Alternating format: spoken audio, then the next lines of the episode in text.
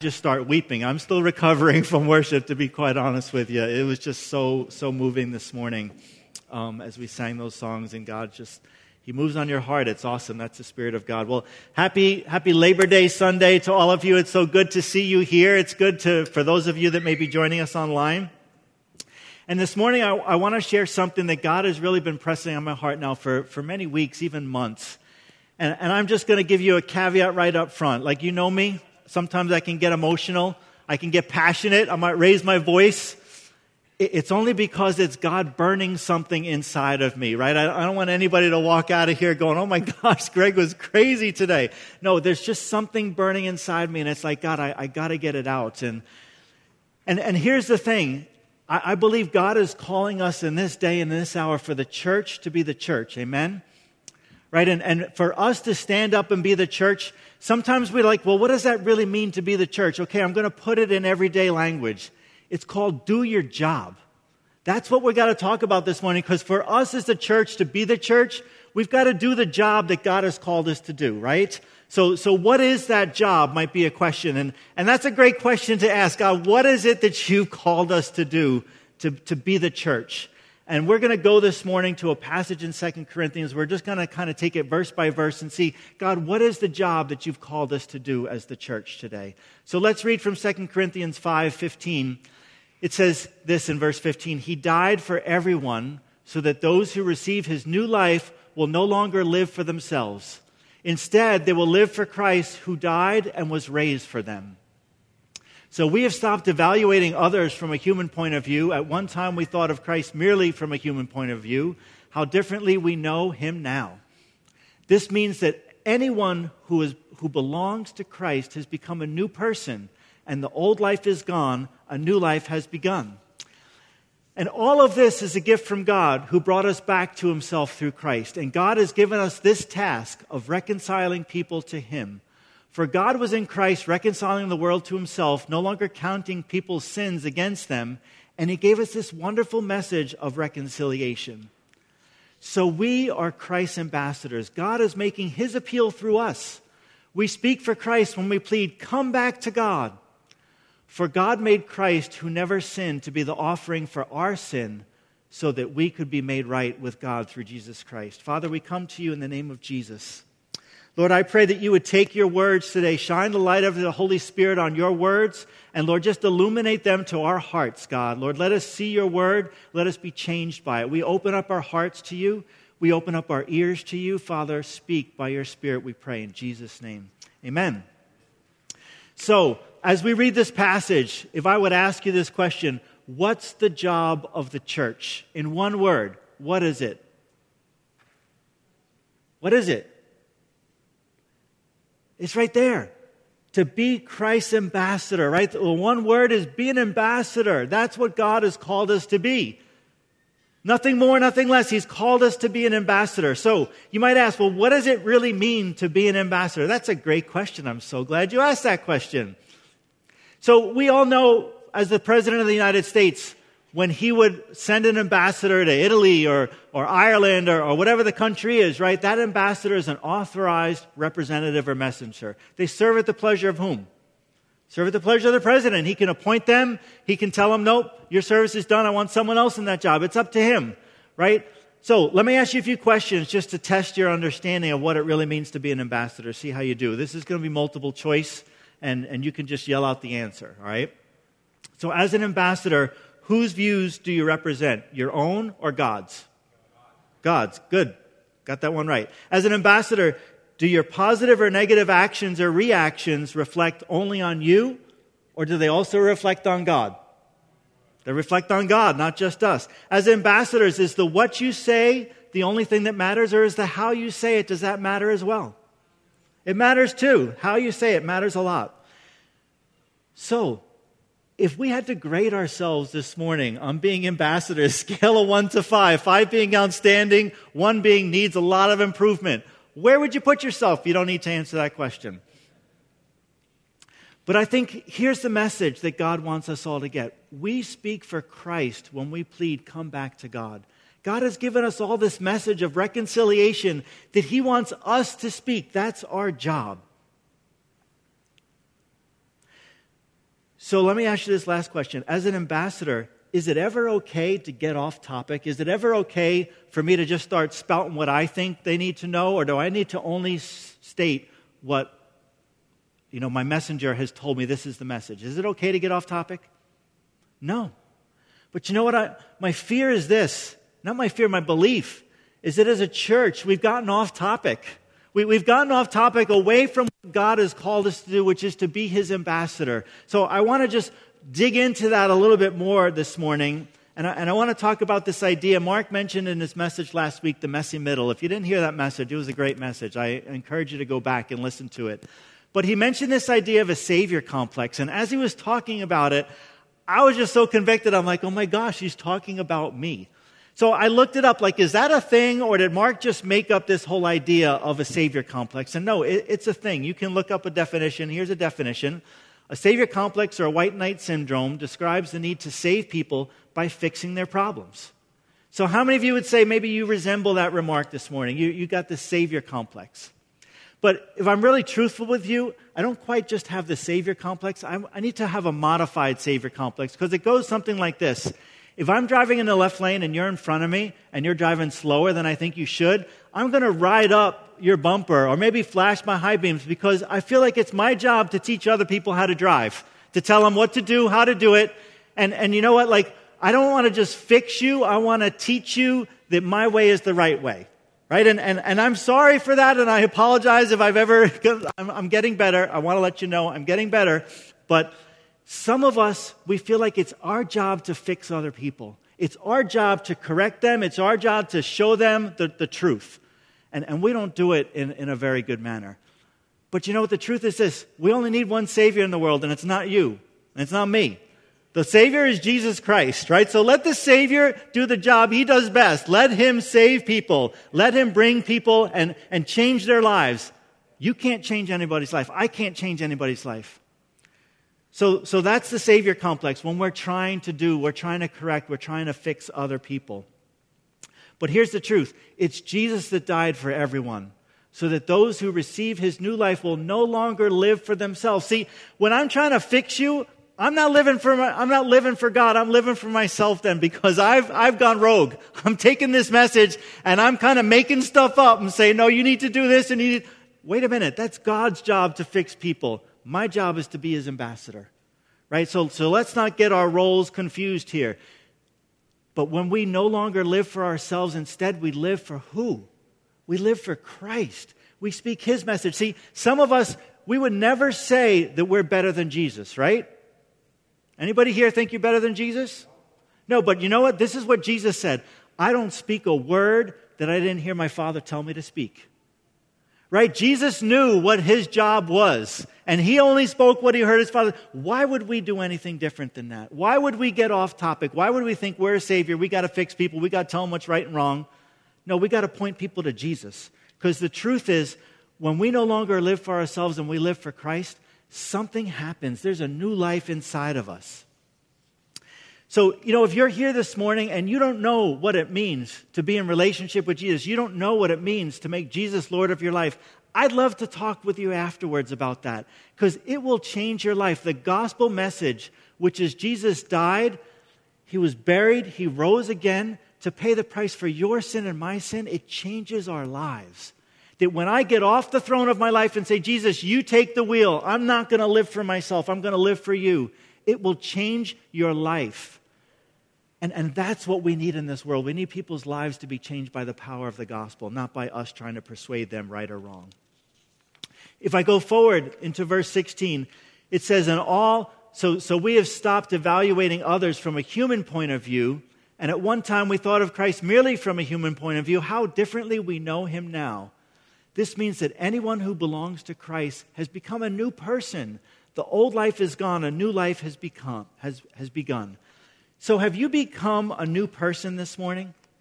Right? I, I know that's God's heart for all of us, that we would all become new, that we would all say that sinner's prayer, so to speak, where we say, God, I'm a sinner. I need, I need forgiveness, Lord. I come to the cross of Jesus Christ, to the blood that he shed for me that I might be that new person that He's created me to be.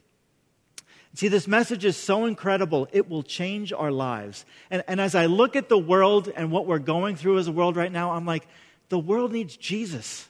And he's called me and you to tell others about him, right? And, and you know, specifically, I've been reading some, some books lately on vacation and whatnot about the racial injustice going on right? And, and one, of the, one of the sayings that I found that I, that I read recently, and I, and I looked it up, and it's not attributable necessarily to one person. A number of people have said this, but it really resonates with me. This is the saying we don't have a skin issue, we have a sin issue. Right? And, and we're trying to resolve things sometimes. And sure, you know, maybe if we got better training and better laws and all that, it might resolve some things. But you want to see racial justice? We need to point people to Jesus. That's how we get racial justice. The only answer is going to be found in Him. It's not going to be found in, in all these other things we're looking at, right? The world needs Jesus. And God has called me and you to tell them about it. That, that is our job. Jesus died to save us from our sins. As we give our life to Him, He'll make us a new person. That's the message of hope that we all have. So 2 Corinthians 5 goes on to say, and all of this is a gift from God. What's the all of this? It's the telling people about Jesus, that we've got a new life, that, that Jesus will come and make your life new when you turn it over to Him. It's a gift from God. We don't earn it. There's nothing you can do to earn the love of God. God loves you right where you are, but He wants to take you from where you are and then move you forward in Him. So, all of this is a gift from God who brought us back to Himself through Christ. And God has given us this task of reconciling people to Him. That's our job, to help other people get reconciled to Him. For God was in Christ, reconciling the world to Him. God no longer counts people's sins against them, He forgives them. He forgives you and me. And He gave us this wonderful message of reconciliation. So, the what and the how I think we're pretty clear by now what's the message. The message is we're his ambassador, and we need to tell people, we need to make the appeal for God. Come back to God. We need to talk about reconciliation. But we said earlier when we were talking about the job of the ambassador, it's not just the what they say, it's also the how they say it, right? You can't be an ambassador and deliver a message and deliver it with, a, with the wrong intonation or deliver it with the wrong attitude. The message will be lost. They'll just be looking at your attitude instead. So, what's the attitude that God would have us have as we deliver his message? The attitude is love. So, if I'll read from 1 Corinthians 13, verses 1 and 2 first, and then we can read 13, uh, 3 on the screen. But it says this in 13, 13, verses 1.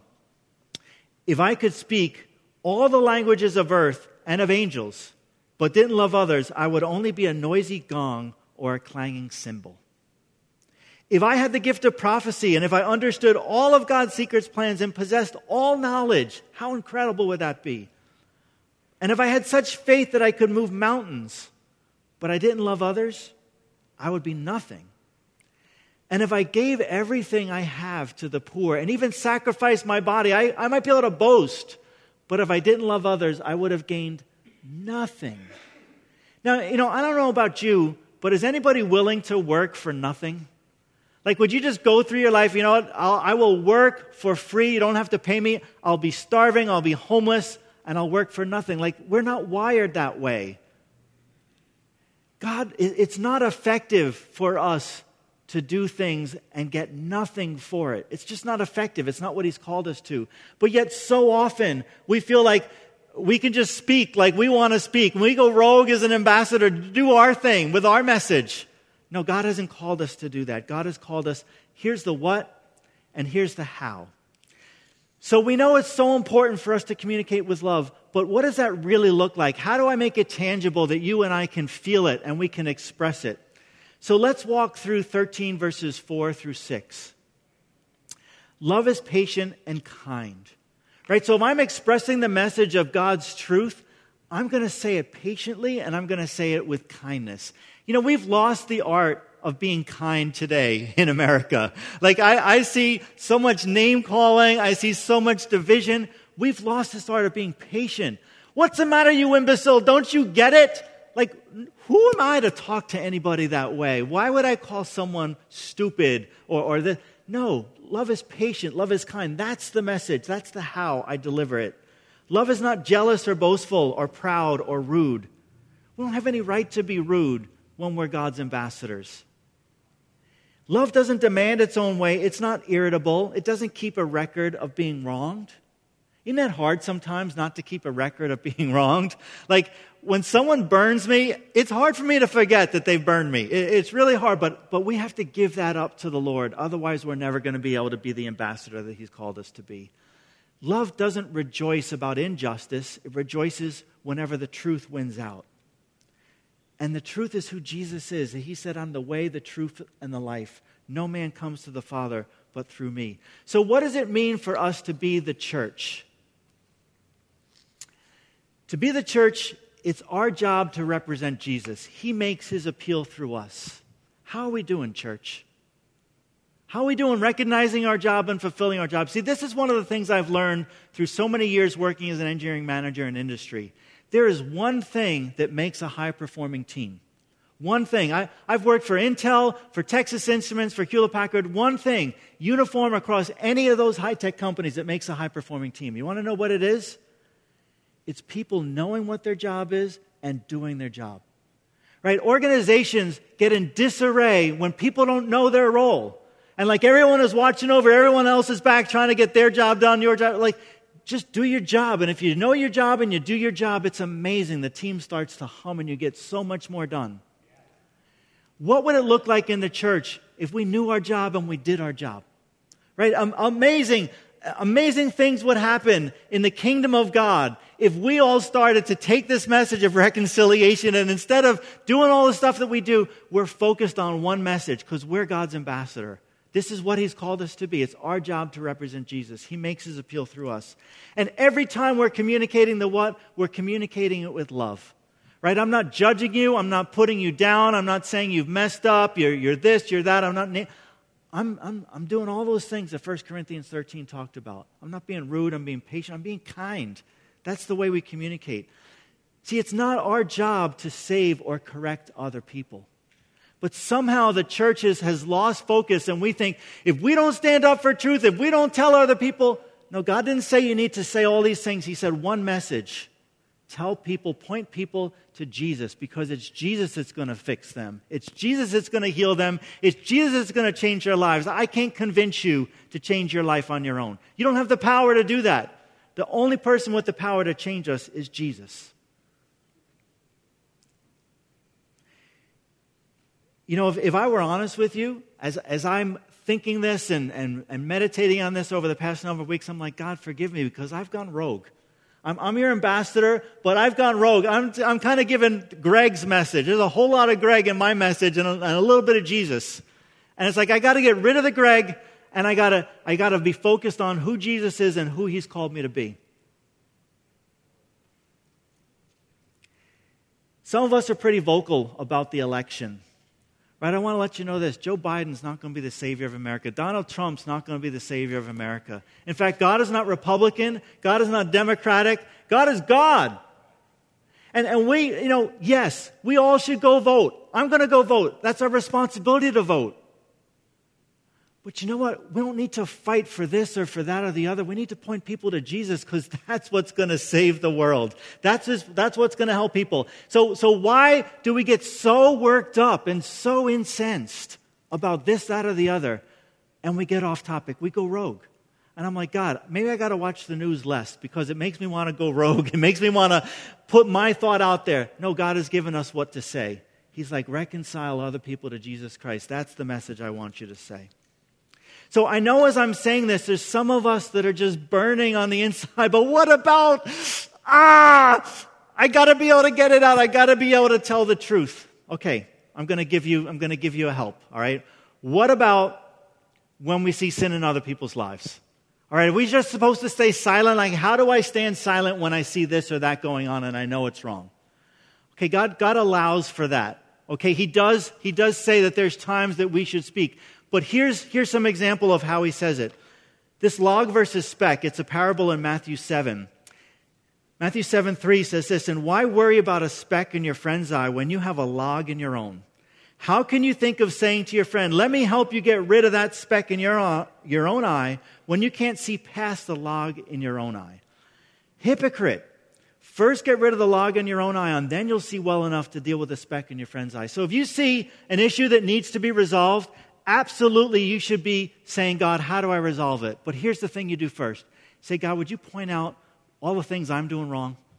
Would you point out all the logs I got in my eye? Because, God, until I see what I'm doing wrong and I see that log, I'm not capable of trying to take the speck out of someone else's eye. So, if you feel the need to go and correct someone, this is the process, right? Do you ever hear when you got one finger pointing at you, how many are, uh, one finger pointing, how many are pointing back at you, right? This is kind of the log and the speck.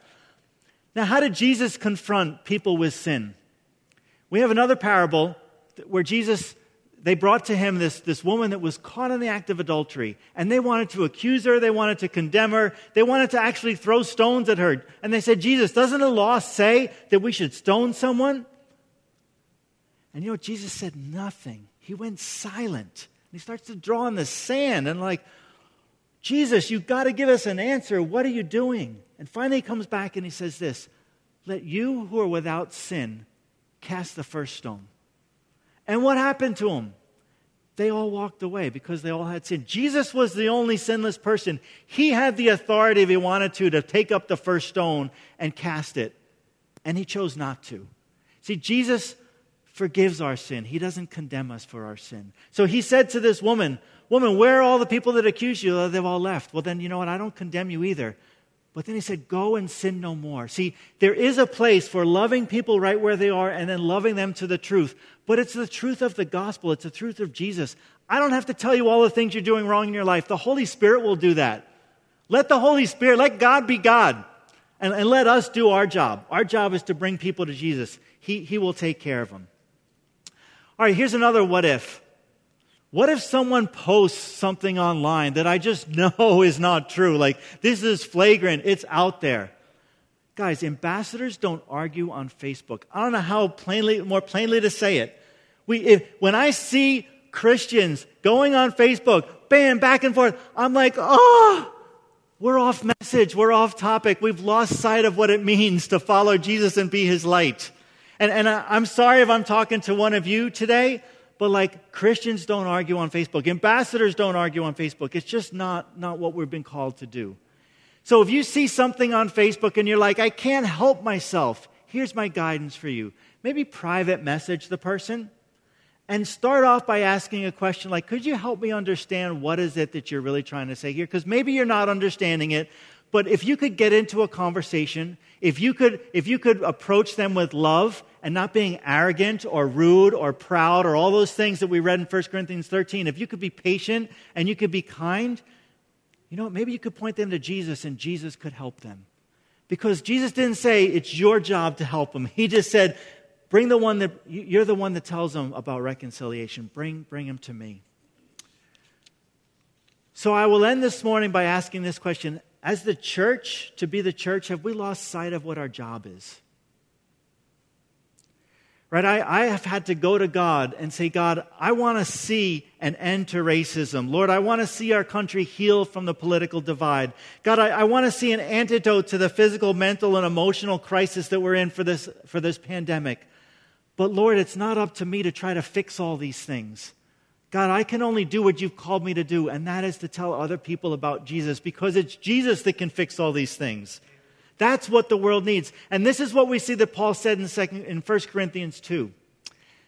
And so it was with me, brothers and sisters. When I came to you, I did not come with eloquence or human wisdom as I, rec- as I proclaimed to you the testimony about God.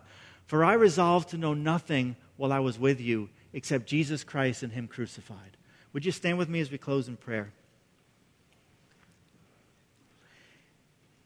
You know, I've found in my own life when I recognize that I've fallen short that's the, that's the nice word for when I've sinned, right? Because that is what sin is it's falling short. When I've fallen short, I can't make excuses. I can't try to justify what I've done and why I've done it. I just have to say, God, I've messed up. Lord, and, and, and I know that when we mess up, God says this in 1 John 1, 1 8 and 9. If we claim we have no sin, we're only fooling ourselves and not living in the truth. But if we confess our sins to Him, He's faithful and just to forgive us of our sins and to cleanse us from all unrighteousness. So if you're like me this morning and you feel like, you know what, maybe I've, I've lost sight of my job as an ambassador.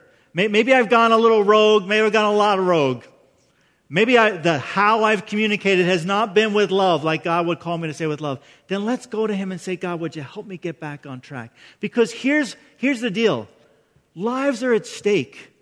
Jesus wants to move in people's lives and He needs us. We're His marketing team, right? It's up to you and me to share the love of Jesus and to tell people about the truth of the gospel. If we don't do it, God's not going to do it. He's the Savior. His role is not to tell it, He's the Savior. And He's like, You've got the role of telling people about me. And see, the good news is this this morning. When we start to fulfill our role, we free God up to do His role. And then, man, revival starts to happen because people are hearing about the Word of God and their lives are changing because it's the power of the gospel that changes lives, not the power of my persuasive words against your, you know, your thoughts that are different than mine. So, would, would, could we go together to the Lord and say, God, would you work in our hearts to get us back on track? To, to get us back to being the ambassadors you've called us to be? Because I want to see revival come. I, I know it's already starting, but revival starts in our hearts. It doesn't start way out there somewhere. It starts in me, it starts in you, it starts in our community. But it starts with us coming to God and saying, God, I've messed up. Would you forgive me and help me get back on track? Let's pray. Lord, I thank you for this word from Second Corinthians, God, that you have called us all to be ambassadors. Lord, when we've fallen short of that, when we've gone rogue, Lord, we don't make excuses for that. God, we've been wrong. And we apologize, Lord. We ask for your forgiveness. And God, I, I, thank you that as the church, as we stand up and be the church, you're going to do something amazing in our lives, God. We're going to be reconciled to you. We're going to be living for you, fulfilling the calling that you've given to each one of us. And Lord, I pray as we fulfill that call, Lord, that you, you back it up with the power of the Holy Spirit, Father, that we see people's lives get changed by the gospel and what a privilege it is to be used by you, Lord. So we offer ourselves up to you, God. Just as Isaiah said, Father, here we are. Would you use us today, God? Fill us with your spirit, Lord. Fill us with your message that we would be your ambassadors, not only with what the message is, but how you've called us to share it. And I thank you, Lord, for each one. And I pray your blessing upon them, God. As we go through this week, help us, Lord, remember what you've called us to do, that we would fulfill your calling, we would do our job. In Jesus' name we pray. Amen. Amen. Well, have a great day. God bless you. Enjoy the nice weekend.